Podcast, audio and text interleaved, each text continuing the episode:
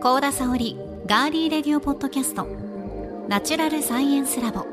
自然の科学フィーチャリング玲子先生。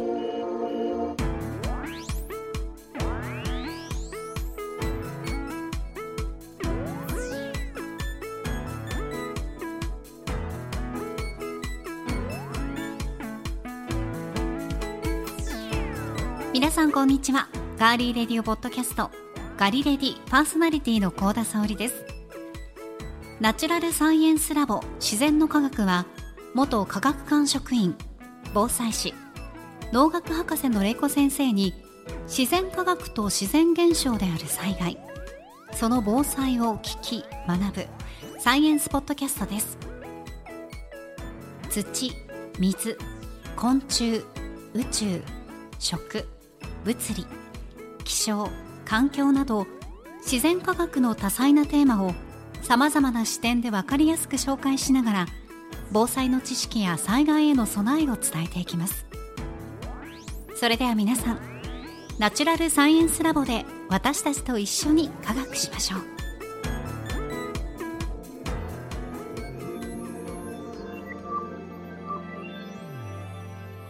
まずはこのラボの先生をお呼びしましょう。玲子先生です。よろしくお願いします。はい、よろしくお願いします。さあ玲子先生今月は「火と空気」というテーマですが、まあ、毎月このテーマを先生に決めていただいてリスナーの皆さんと、まあ、私コーダもいろいろと学ばせていただいていますが「火と空気」今回はどんなお話でしょうか？はい、えー今回は空気ということで、まあ、台風のお話をしていきたいと思います。いやもう台風は8月、まあ、7月8月9月10月もう次から次に発生しますよね。そうですうねん。先生がお話ししてくださった、その水がテーマの時の海面のあの水温、うん。えっと、海の水温が上がっているっていうのも、うん。やっぱり理由になってるのかななんて思ったりするんですけど、大体26度ぐらい以上になると台風が発生するので、あやっぱそうなんですね。はいそうですね。なのでやっぱり、り海水温が高い夏の時期は多いですね。うん。はいでは先生お願いします。はい。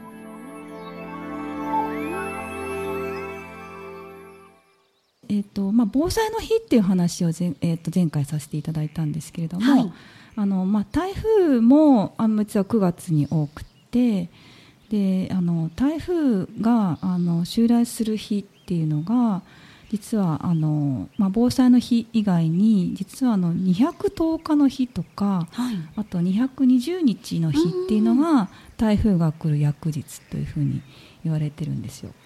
なんか聞いたことありますか？210日とか、210日っていうのはなんか聞いたことあります。あにそうですかはいはい、でこれがちょうどですね昔からあの稲のあの開花、はい花が咲く日だと言われていてでそれがあのその時にあの台風が来ると、まあ、稲にのあの稲作に大きな影響があるということで昔から警戒する日というふうに言われていて、まあ、それがちょうどあの9月1日、えっと、太陽暦だと9月1日での日が210日220日というふうに言われていますで、えっとまあ、この日ぐらいに実はあの昔からは実はお祭りがあってはい。あのこれあのさ9月1日から3日までに行われている富山県八尾町っていうところで、はい。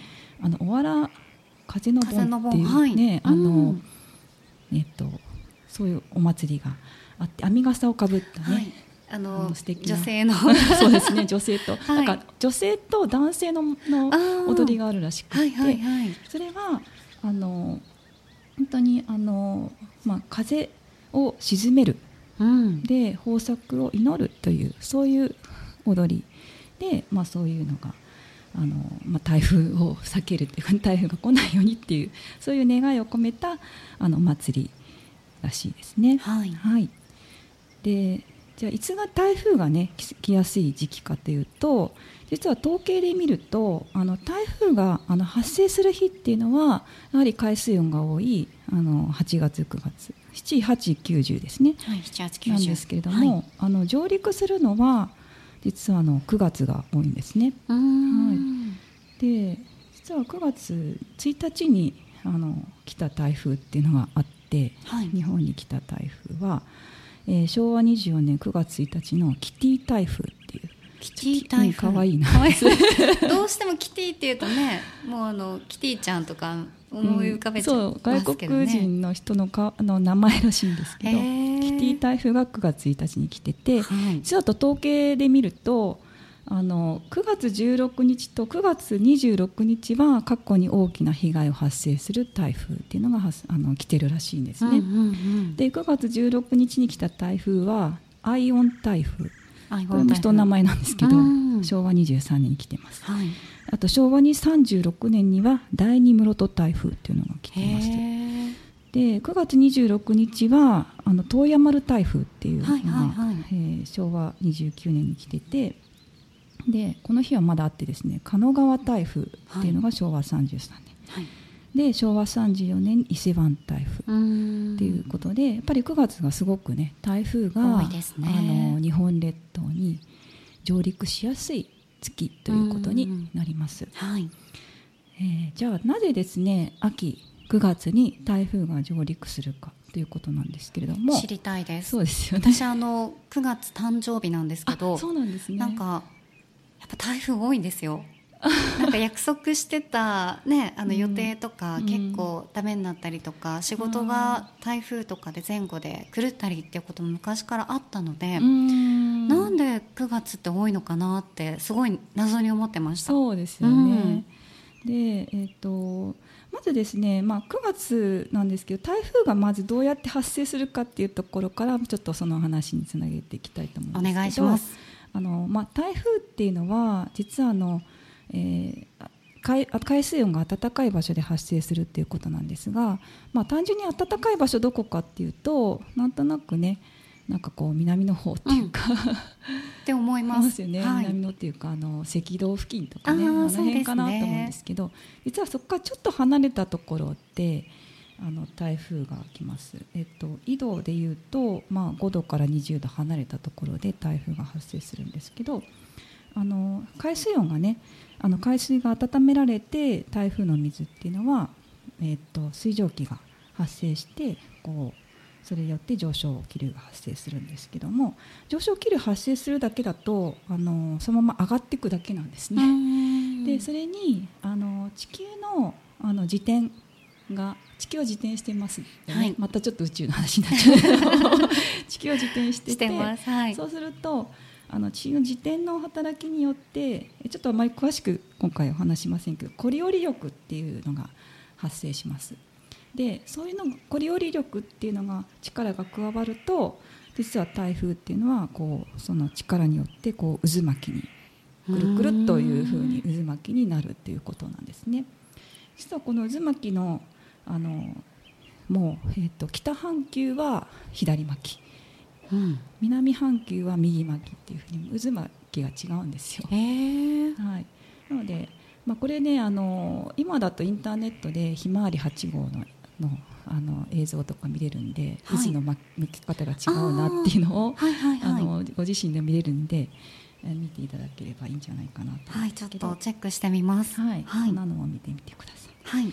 であとですねまああの台風がねそしてなぜ9月に来るかっていうことなんですけど、まあ、8月は実はですねあのこういう夏台風で太平洋高気圧が日本列島を追ってて台風結構ですねこの間の、えっと、台風7号もなんかこうゆっくり来てましたよね。時速15キロ自転車でのスピード。もうあののんびり屋さんの台風でしたね、ってあとどこ行くか分かんないっていうのがあって。そうでしたね、8月の台風はそういうような台風で、はいはい、実はまだこう高気圧を追ってるんでなかなか、まあ、本来あの台風っていうのがこうどこ行ったかわからないぐらいぐるぐるってこう迷走してるんですね。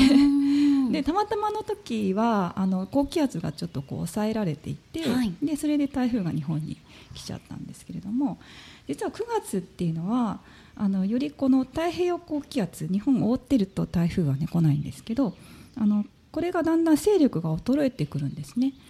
でそうするとあの、えーと、上空には偏西風っていう西から来る風が流れていて実はこれが秋になると風がこう西から来る風が非常に強くなるんですよ。そうするとこの台風っていうのは太平洋高気圧の縁を通ってこの偏西風の風に流されてすごいスピードでこうバーッとこう通り過ぎていくんですけど。なんか早いですよねそう早い。台風ってね。早いんですよ。そうするとこの太平洋高気圧の縁を通っていくのでそうするともうあの必ず日本を通るんですよ、なので9月っていうのはあの、まあ、統計的にあの日本をこうちょうど通るルートを行んくのであの9月は台風が多いよということになります。でこれがあの10月11月になるとねまた日本をよりももう少し高気圧が抑えられるので、はい。まあ、別の場所に行くんですけどちょうどやっぱり9月が日本列島を横断するっていうことになりますね。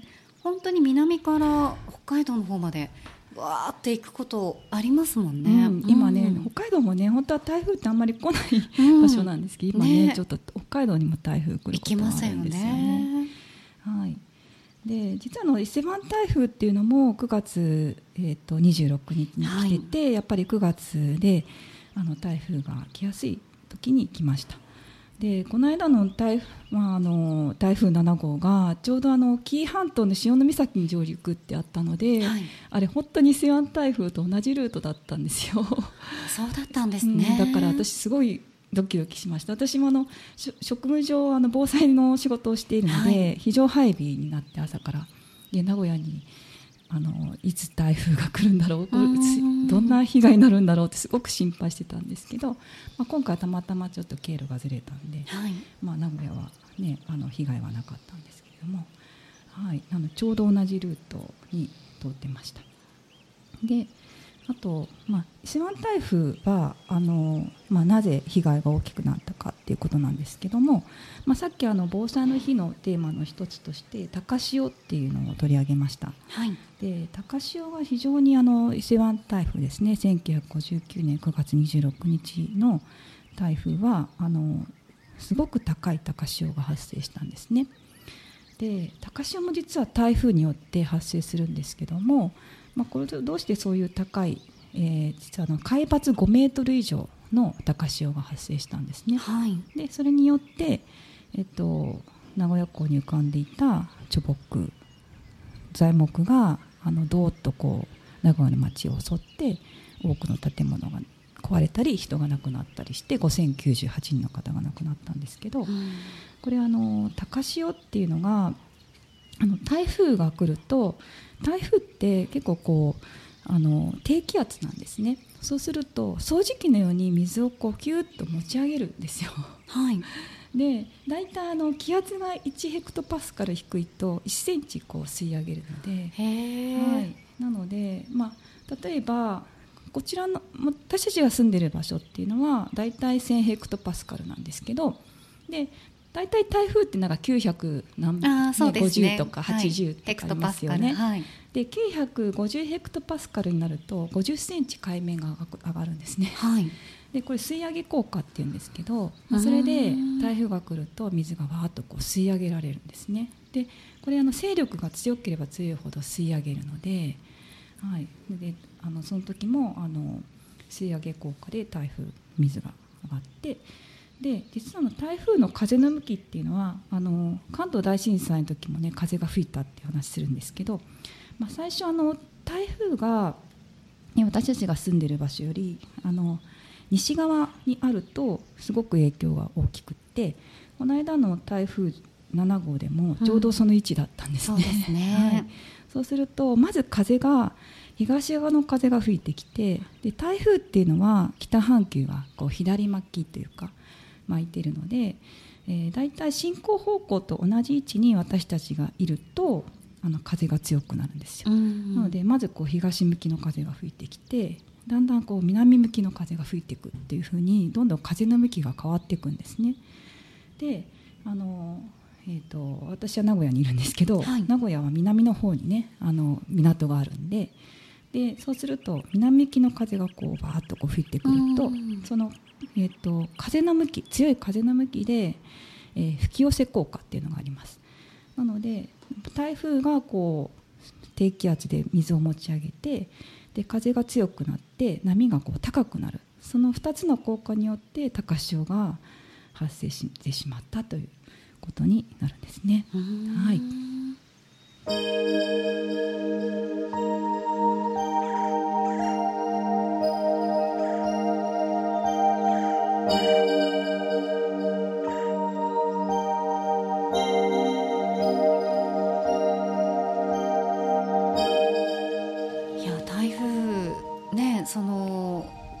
スで目にしたりとか今までニュース原稿で伝えることはありましたけど、こうやってまた先生から一からお話を聞くとどういうメカニズムで台風ができるのかっていうのを知ると、なんか逃げられないんだなっていう気が。あそうですね。そうなん台風はそうなんねですよ。なんかちょっとあそうか。どうしようもないんだなっていう気にやっぱなりますね。うんまあ、いつ来るか分かるんでそうね,、ですね。備えることが必要なんですけどそこですよね。まあ、結構やってくるやってくるってうんいうそうですよね。思いますよでね。9月に台風が多い理由もやっぱりそういう太平洋高気圧とか、うん。そういったものの影響とかもやっぱりあるんだなって偏西風の影響だったりそれで向きが、えー日本列島を横断しやすいようなうん。状態になってるから多いんだなっていうのも初めて知れました。そうですね、はい。だから9月は本当にね台風に気をつけていただきたいと思います。そうですね。気をつけたいと思います、先生ありがとうございました、はい。続きは次回をぜひお聞きください。さあ玲子先生この自然の科学では防災士でもある玲子先生からリスナーの皆さんへ防災の豆知識防災ワンポイントアドバイスを何か一つ毎回教えていただいておりますが今回は何でしょうか？今回はですね台風の名前についてお伝えしたいと思います。台風の名前って本当になんか面白い面白い台風を面白いって言ってしまうとダメですけどいや変わった名前が多いなって思いでますねね。あの台風に名前さっきもあのキティとかアイオンとか人の名前だったんですけれども、やはりあのまあ台風をですね、えっと、防災意識を高めるために実は名前がついてるんですよ。そうなんですか？そうなんですね。へー。で実はあの140個名前があって、実は順番につけていくっていうふうに決まっていて、はい。で実はあの2000年からあの中国とかアメリカ台湾フィリピンマレーシアなとか日本も含むんですけどうん。その辺りの領域に発生する台風には主にアジアの名前がついてるっていうことなんですね。はい。であの、まあ、これを含む台風委員会っていうのがあの各14カ国何ですかそれは。台風委員っていうのがあるんです台よ なんかちょっとあのアジア太平洋経済、えー社会委員会とか、まあ、世界気候機関はい。っていうところが設立した台風委員会っていうのがあって、まあ、そこが加盟国の領域における台風被害を軽減するため、うん。さっき申し上げたんですけど、まあ、情報共有だったりあと防災意識を高めるために実は名前が付けられたってことなんですね。でこの間あの台風8月15日日本列島を襲来した台風がランっていう名前だったはいんですけど、でしたあれは、えっと、140個あるうちの139番目ではい。アメリカのマーシャル語で嵐という意味なんですね。へはい、なのでで、まあ、そういうふうにいろいろ名前があってで日本でも名前を実はあの提供してるんですけど、は例えばあの5番目に子犬だったりとか、子犬、うん、子犬とか。へあと103番目に。ー 可愛くない子犬ですね。そうです台風ですから可愛くない子犬ですね、コンパスとか。コンパス。あと117番目にトカゲっていう。トカゲなんかぴったりですね。これ何の名前だと思いますか？何か共通することがあるんですけどこれは、えー何な何から来てるんでしょうかコンパスっていうことで、トカゲ。うん、こなんかちょっと子犬コンパストカゲえ？なんかちょっと。何？なんだろはなんかわかるかもしれないですね。お空の、う雲。ああ違いもっとですね。もっと上です。お空のはい。何かを表してる言葉なんですけど。空空の？空の？何？はい。雲じゃなくて？いいですかね。はい答えお願いします。はい星座です。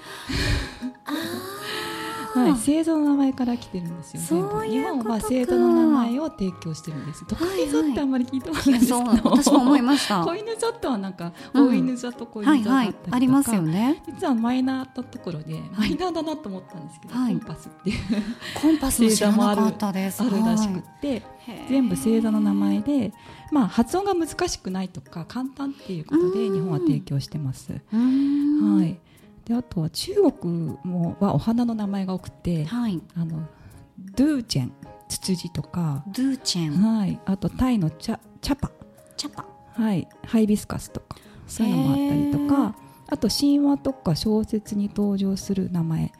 中国はフンシェンフーシェン太えー風の神様、ああフーシフーあフハイーシェンは海の神様とか、あはい。ー、あとねウーコン、ウーコン。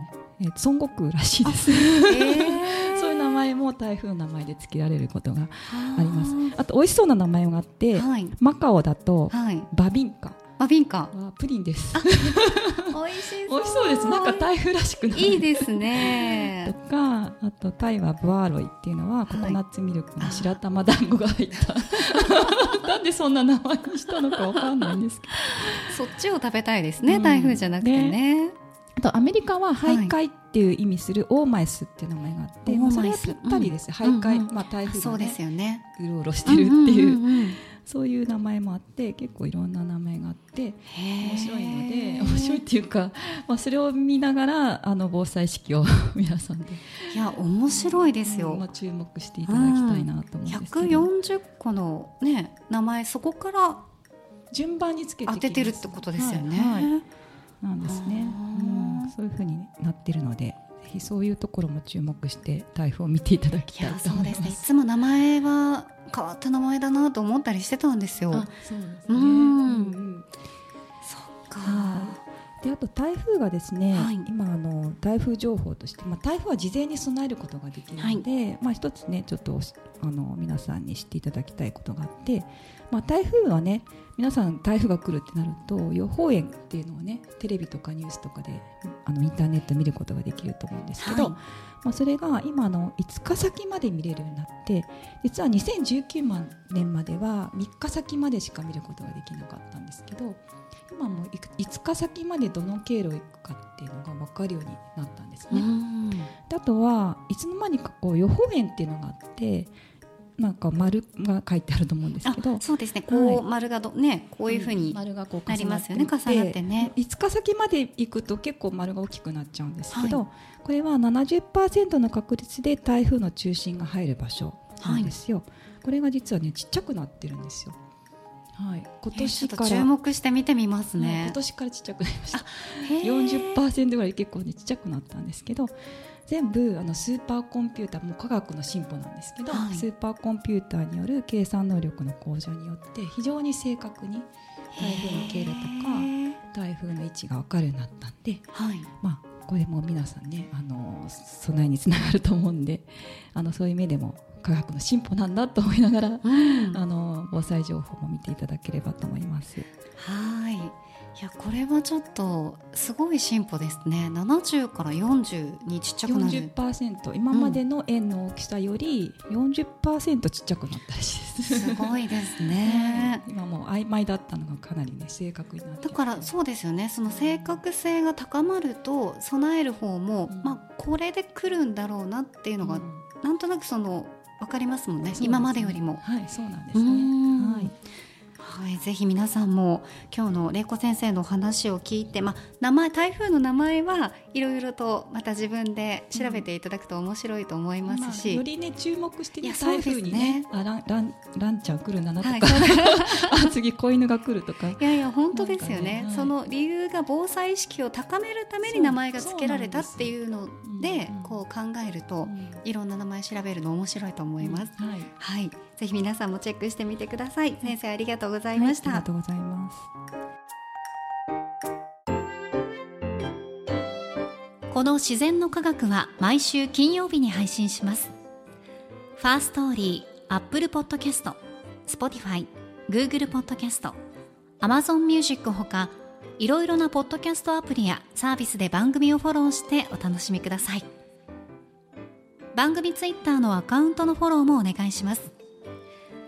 ご感想や玲子先生に聞いてみたいことはお気軽にメッセージフォームやツイッターのメンションコメント引用リツイートなどでお寄せください。